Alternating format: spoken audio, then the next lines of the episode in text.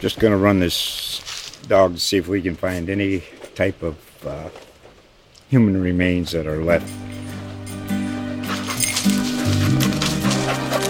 Listen to Where Secrets Go to Die The Disappearance of Derek Hennigan. From the Detroit Free Press, a new podcast set in the woods of Michigan's Upper Peninsula. Available on Apple, Spotify, Freep.com, or wherever you get your podcasts. I'm Nuria Martinez Keel. And I'm Kayla Branch. You're listening to The Source. Thanks for joining us as we discuss the Oklahoman's most impactful stories with the reporters who wrote them. This week, a White House coronavirus report reveals Oklahoma is in the red zone. And could concerns over the United States Post Office impact Oklahoma elections?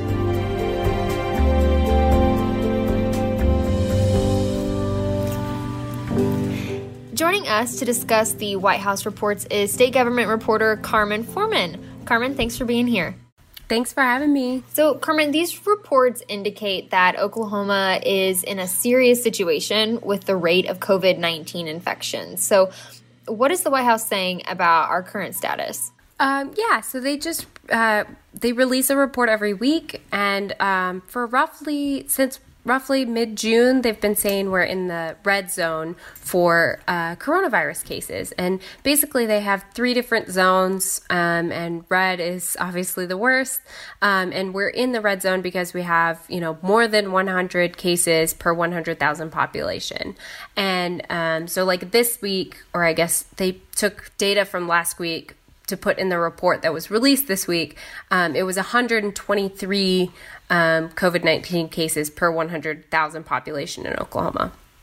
Um, so that's the basics sort of of the report. Um, but then it also gives a lot more details about our um, percentage of test positivity. And like the most current report says that we're eighth in the us for test like highest test positivity. So that's you know not exactly where we want to be. Um, last week i think we were 11th or 12th in test positivity. So um, 11th or 12th highest. So we're getting worse which is not a good sign. Um, and then also you know the the reports kind of highlight some localities and stuff that are you know also in dangerous territory if you will these reports, and and there are nine of these reports, correct? Yes. So these nine reports date back to midsummer, and there was controversy recently when local public health and elected officials realized that Governor Kevin Stitt's administration had the reports but wasn't making them public. So, Carmen, could you detail the pressure that mounted and eventually forced Stitt to release the reports? Yeah, I think it, it all kind of happened very quickly. And I think part of the catalyst was um, Dr. Deborah Birx's visit to Oklahoma. So she visited um, on a Sunday. And I think at that meeting, which was not open to the press, so I can't tell you for sure, um, I think at that meeting she gave some indication that uh, there had been eight different reports at that point that had been sent to the state of Oklahoma and um, you know the governor's office and some of the folks who represented localities, uh, namely Mayor G.T. Bynum of Tulsa, I think that kind of clicked off a light in his head, and he was like, "Wait, there've been eight of these." Like he he had said later in the week that he was only aware of one that had previously been leaked to the press um, by the Center uh, and then published by the Center for Public Integrity. Um, and so he had no idea that there were eight of them. And so he kind of said, well, why, why aren't we getting these? Um, we should be getting them, especially since they have recommendations for localities that are in um, precarious uh, positions. And has Stitt said why he, you know, wasn't releasing these reports that clearly show Oklahoma is having problems and so far is kind of on a downward trend in terms of how we're doing with the virus. So he ha- he never said why the reports weren't released. Um, he said that more recently that the reports had been released to both Oklahoma City and Tulsa, and I put in a records request with the health department, and it does show that um, last week um, after Dr. Birx's visit uh, that the the eighth report was sent to the Tulsa Health Department, um, to Dr. Bruce Dart there. I'm not sure why it didn't make its way to Mayor Bynum, but that doesn't, that, I mean, these reports go back to June. And so there hasn't been an explanation for why these reports haven't been going to the localities the whole time. Um, if you look at some of the earlier reports, they really just they're kind of bare bones. It seems like they were figuring out the the White House task force was kind of figuring out what they were trying to do with these reports, and so it doesn't have a lot of locality specific stuff. It's more focused on the state. And then as the reports progress, they get more detailed. There's more information for the localities, and so I could see you know why the localities and the mayors and um, you know county commissioners and all that why they want to see them. And how might this have changed things for those local officials if they had these reports sooner? How what have they said they might have done differently or how would this have helped them if they had access to these reports? Yeah, that's a great question. Um, so I a good example might be that um, about two weeks before Oklahoma City in- implemented a mask mandate, the reports recommended that um, localities with high transmission, of which Oklahoma City and Oklahoma County were both considered high transmission red zone areas, um, they recommended that those localities sort of require people to wear masks. And so, you know, Oklahoma City was already going down that path, but um, you know, there there was a very long city council meeting um, in well, actually, I think there were a couple city council meetings in which all the data was sort of presented as to uh, to the city councilors as to why you know mask mandate might be helpful. And if you think about it, you know this, these reports could have been presented and said, look, the White House, um, they think this is best for us, especially you know, if you think about the political dynamics of the whole thing, when the city council was taking the vote, before they voted to adopt the mask mandate, they took, you know, hours of calls, virtual calls on people who spoke their piece for and against the mask mandates. And I think we've seen a lot of the folks that are against the mask mandates are those who tend to be more conservative, tend to be more likely Republicans. And I mean, really, this information is coming from the White House, the Trump White House. He's a Republican. You'd think that might assuage some of their fears, maybe, or it might get them to um, be more comfortable with the idea of a mask mandate if they know that Trump's White House and Trump's top, you know, coronavirus experts are recommending it. Right. Well, and now that these reports are released and we can see the progression of COVID 19 in Oklahoma over the summer and how infections became more prevalent, I mean, and we know that the mask mandates were part of the recommendations. But when you were going over these reports, how did you see the recommendations kind of change as Oklahoma's cases have gotten worse? And, and what other recommendations have been included? Um, yeah, so I would say that the reports have maybe gotten a little more urgent. Um, and what were merely suggestions at the at the beginning are now more like, no, you you need to do this. I mean, it's it doesn't say like Governor Stitt implement a mask mandate. It doesn't say that, but you know, it's more forceful in its language. Um, and some of the other recommendations are, you know, based on you know, dining indoors and outdoors, and whether localities, especially those with high transmission of COVID 19, should be allowing people to eat inside restaurants as opposed to, you know, maybe just on the patio or maybe just offering to go services. Uh, there have been recommendations about bars, um, about maybe limiting the hours so bars aren't open at 2 a.m. and, you know, packed to the brim, or even just closing bars altogether. Uh, there's also been recommendations about uh, large group gatherings, small group gatherings. Um, you know, at first they were kind of saying like limit your large group gatherings, don't have large in person events, and now they're kind of saying like, yeah, if you're if you got more than ten people at something, it, we're really not comfortable with that. So it kind of spans the spectrum, and um, you know there are recommendations for the state, and then some of those, you know, about bars, dining in person events, some of those apply well, or recommendations for the localities as well.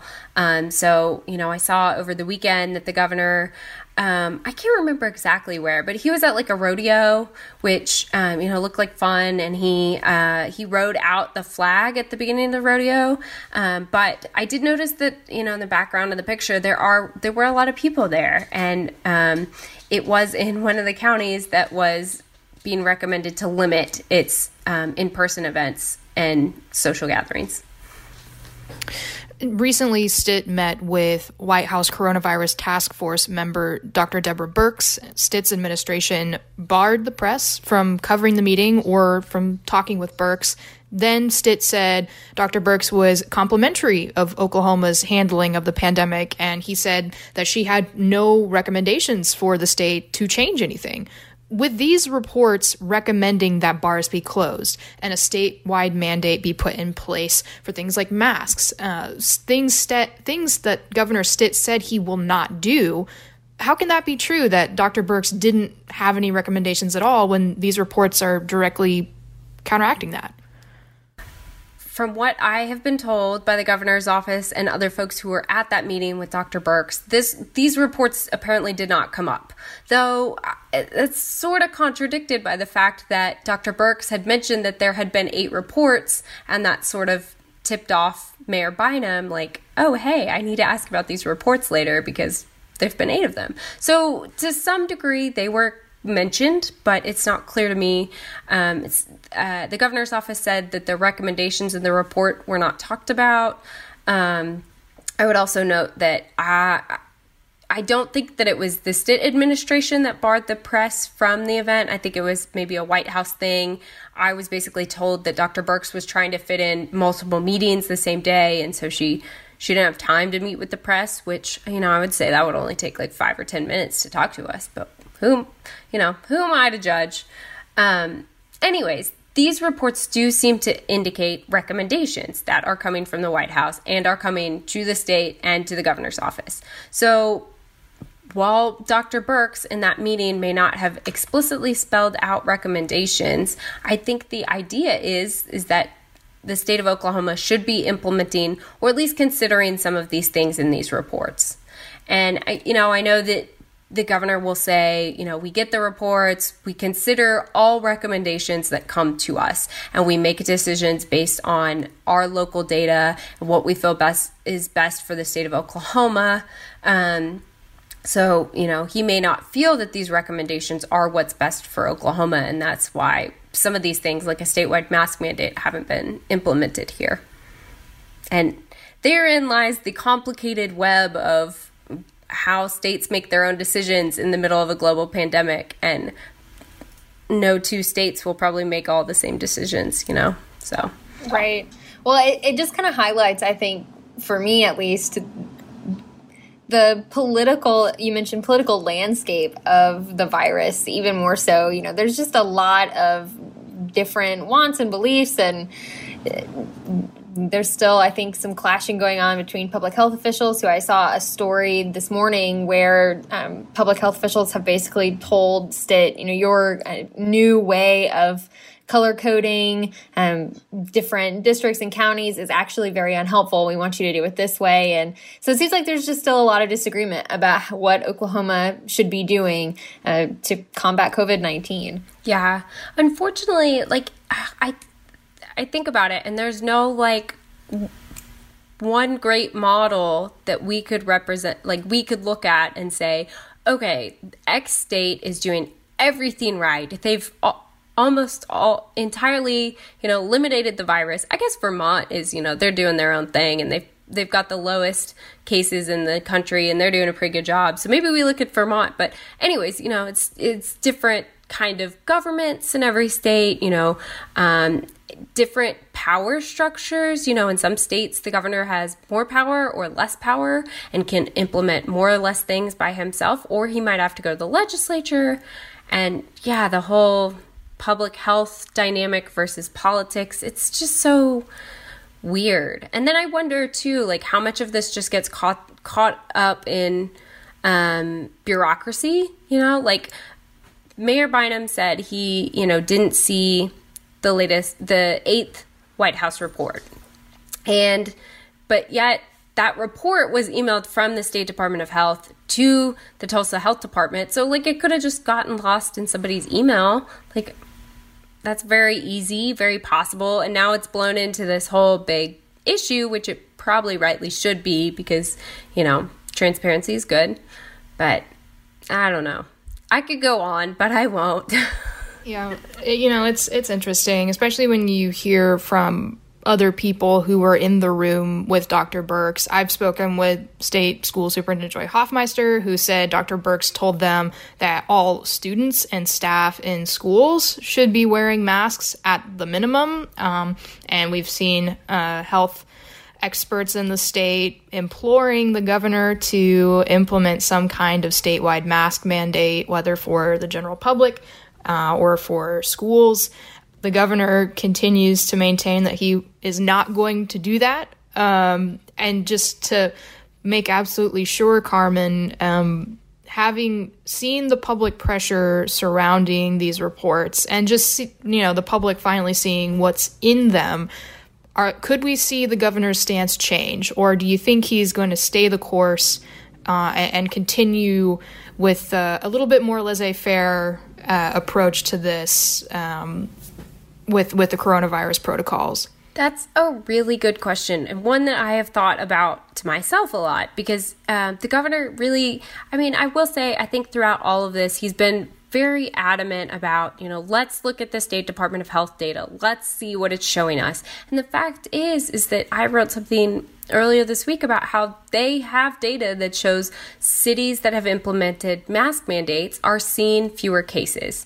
And so I think if we see that trend continue, um, one, that will be a trend that is hard for the governor to ignore. Two, I mean, we're just seeing so many um, school districts that, you know, are just having at, at least one incidence of coronavirus and then that leads to you know 10 or 20 students and teachers having to be quarantined i mean at some point somebody has to address that right and like the board of education only has uh, I mean, the governor only has so much power over the schools, but if he asked the Board of Education, which is mostly made up of his appointees and then Superintendent Hofmeister, if he asked them to implement a school's mask mandate, they would do it. Um, so I, I don't know. It, I think the governor's opinion could change, but there is a lot of political pressure um, on the other end. I mean, you see governors in other states that are getting sued over mask mandates, um, or just simply lawsuits that are saying this isn't legal, this isn't lawful. Um, and then there's just the political pressure of, yeah, it's not great to be the conservative governor who, you know, forces, you know, people to wear masks you know, if you want to run for reelection again in two years, you could argue that that hurts you, but it could you could also argue that that helps you because there are so many people on both sides of the aisle that are calling for that now. Though I will say, you know, it's more the Democrats have been more vocal in that. For sure. Well, Carmen, thanks so much for joining us today. We appreciate you explaining this issue and and uh, following along with your reporting. Yeah, you're welcome. I I don't know if I helped much. you did. This has been a really interesting conversation and I'm I'm very very interested to see what happens in the coming weeks and months. Yeah, it's all a big sort of what if right now. But I mean, uh, overall, like our cases are going down. That's a good thing. The deaths are sort of starting to spike, um, but that's sort of delayed from when our cases were a lot higher. So um, somebody in this state is doing something right, and I can't tell you who it is, but something's working, um, and that's good news for all of us. Question mark? dot dot question mark. well, thanks so much again, Carmen. We appreciate it. Yeah, thanks for having me. Bye.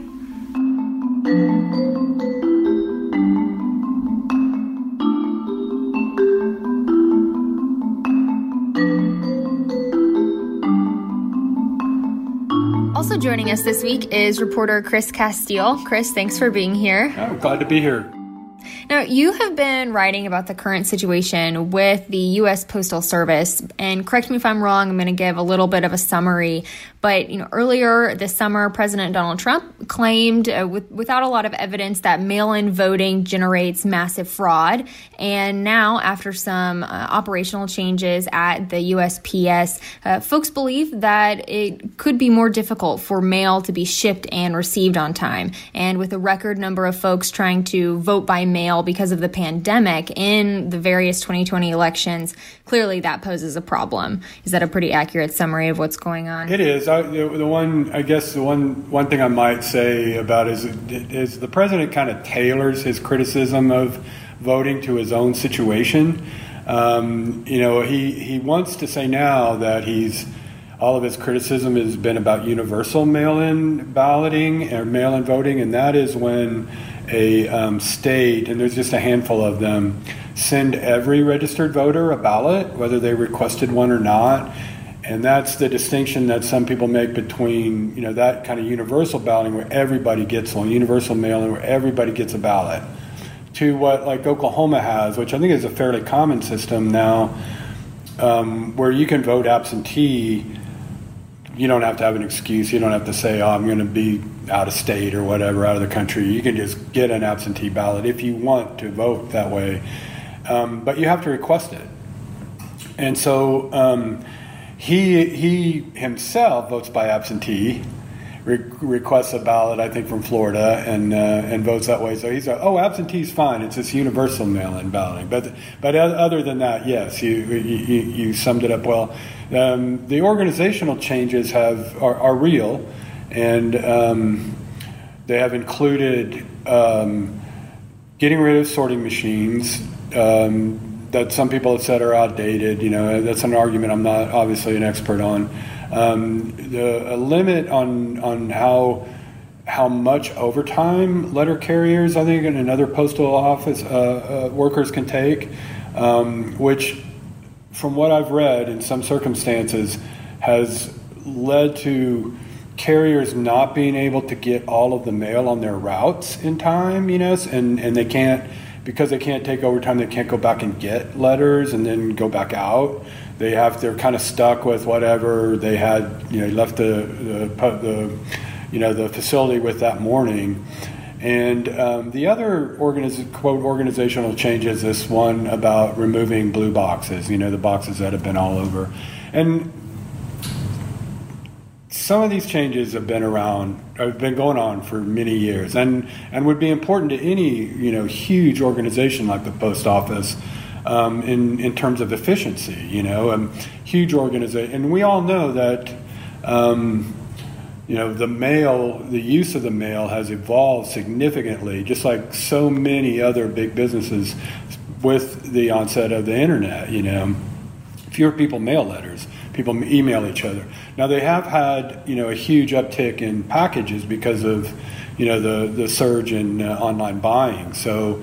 Um, sorry to ramble, but I, I, should say too. You know, when I was in um, in Washington, um, and this was both of these times were, were during the Obama administration. There were uh, proposals from the Postal Service to shut down a lot of post offices around the country, um, including I think close to 100 in Oklahoma. And um, I remember looking at the list one time, you know, I do not recognize any of some of these towns. You know, and I'm really familiar with Oklahoma. I've been all over Oklahoma, and there are such small towns I didn't even recognize the names of them.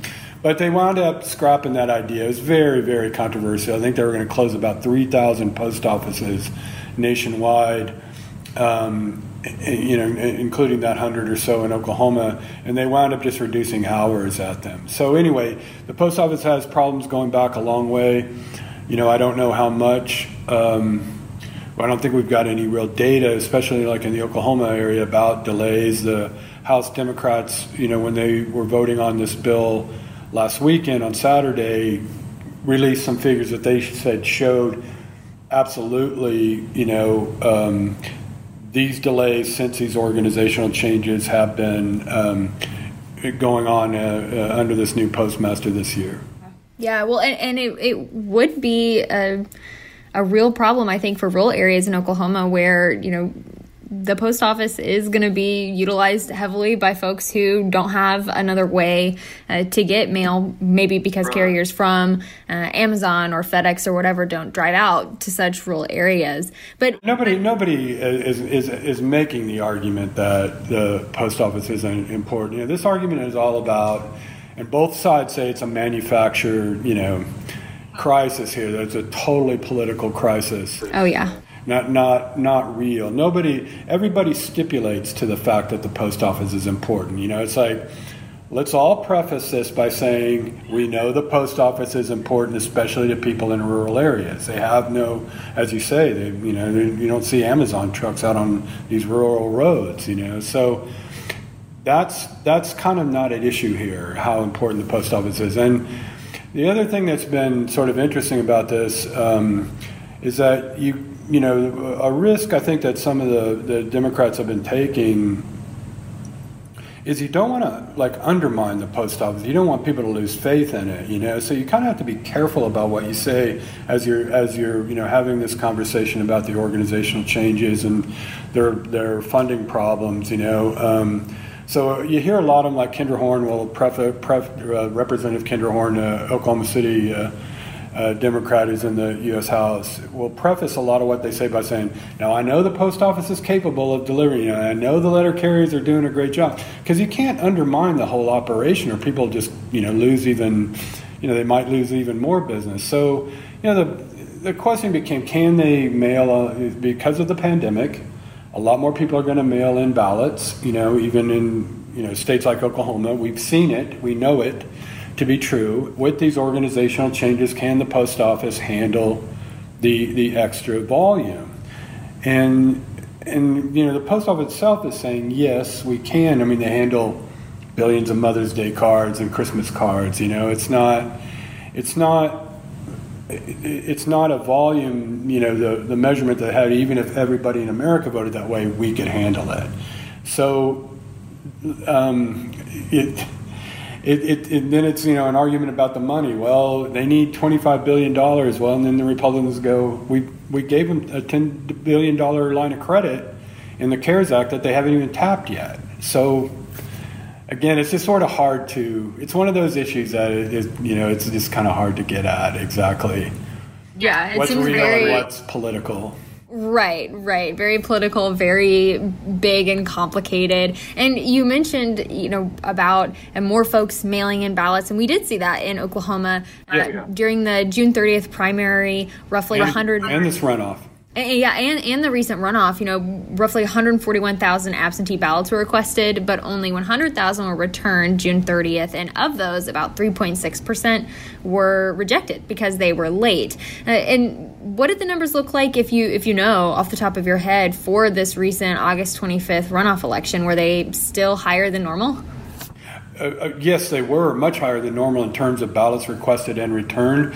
You know, we don't, we won't know. I don't think for um, you know a few days probably how many of those are rejected for being too late. But another thing that came out during this whole you know post office controversy was the letter, or the letters that were written to um, election board officials by the post office. Most most of them in the country, I think there were 46 letters sent out, and they were all very specific to that state's deadlines for returning ballots. And you know, the post office argues we've sent these letters before. We sent them in May before this, you know, quote crisis happened, before this new postmaster took over. What we're trying to tell states is you should leave enough time for people to get a ballot and return it. And in Oklahoma, you can request a ballot seven days before the election. So let's say it takes you two to three days to get it, then you sit on it for a day or two. Well, you're cutting it pretty close if you're going to try to get that thing in. So, what the Postal Service said in these letters to states, and specifically to Oklahoma, people should be mailing their ballots a week before. They shouldn't be requesting them a week before. And I, there was a press, Horn had a press conference um, couple weeks ago now about the, the post office problems. And uh, I asked her and I asked a, a leader of the letter carriers union here in uh, this part of the, the state, you know, when would you mail your ballot? For the November 3rd election. They both said October 27th, which is exactly a week before. So they're on board with that. I don't know really what their complaint is with that, but that was partly that was part of what was used in this, you know, um, controversy by the Democrats to say these organizational changes are mucking everything up. Well, even under, you know, if you go back a year, two years, that's a tight deadline.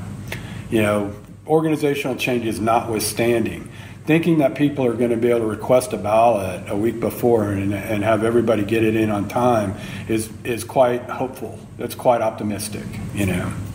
They obviously did not. There were 30, you know, you talk about, and, and, and it's true, you know, that every single vote can matter in a race.